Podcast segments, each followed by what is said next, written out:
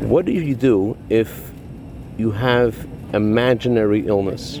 Good morning. I'm going to share with you a letter that I wrote to someone with this issue. I'm paraphrasing from the Hebrew. Regarding your health, I've told you several times that a good portion, a large portion of your ailments are based on your imagination. The mind controls the heart by its very nature, as it says in the Zohar and in Tanya. And therefore, your health depends in large measure upon you. May God give you success to actually become healthy. And Maimonides says that this is part of our service of God, with blessing to have good health and good parnasa, with comfort in mind. Have a wonderful day.